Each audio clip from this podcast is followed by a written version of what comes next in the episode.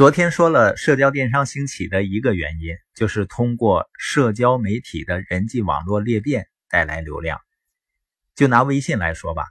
微信生态现在有十亿的月活用户，并且占据用户百分之五十五的在线使用时间，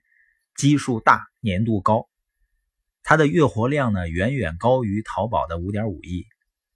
也就是说，有一半在移动端的消费者。从来没有网购过，他们没有京东、淘宝的 APP，但是呢有微信，他会受到朋友的影响。另外呢，据《二零一八中国社交电商消费升级白皮书》显示呢，七成以上的网络购买行为会受到社交网站的影响，九成社交电商用户有冲动消费行为，半数以上受访者会通过他人推荐或邀请购买。预估，在两千零二零年，我国社交电商商户规模达两千四百万户，市场规模将突破万亿。所以呢，社交电商兴起的第二个原因就是社交工具技术的成熟。你比如说，我们现在用的微信，很多人呢只是把它理解为沟通更便利这样的一个工具，实际上它的底层逻辑是在重构我们的圈子。你比如说微信群。从最开始一个群最多就四十人，后来呢扩展到一百人、两百人，现在呢是五百人。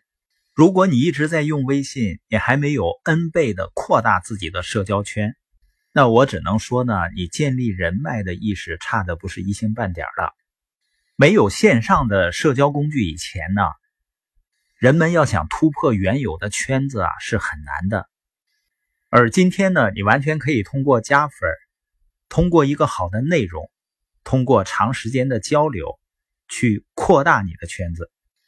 另外呢，朋友圈也给了每个人一个建立个人品牌形象的窗口。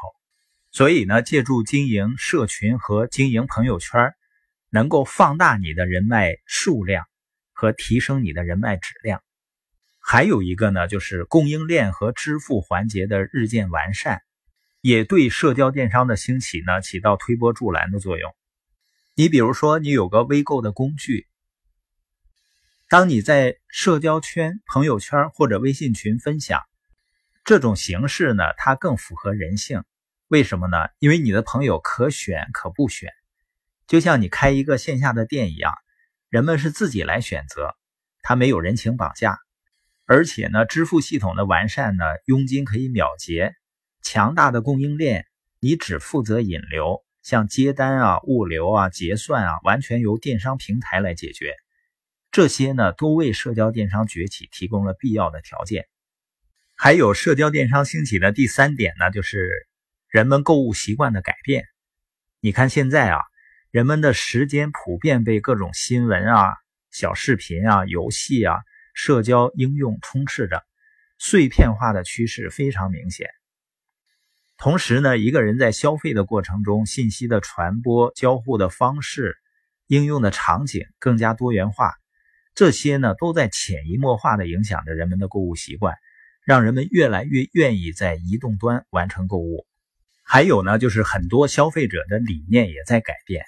因为以前消费者一直想的就是怎么省钱，也就是一直站在消费者的立场上去思考，而今天呢，随着科技的进步。人们发现呢，成为一些平台的合伙人，甚至是知名品牌的合伙人，已经呢非常非常简单了。所以呢，很多人开始像创业者、像分销商那样思考。消费者的想法就是怎么省钱，而分销商的想法呢是怎么拥有自己的消费群体。你的理念呢就是你的方向，你呢你是愿意一直像消费者那样思考。还是成为社交电商平台的合伙人，在消费的同时，也建立起自己的稳定的消费群体呢？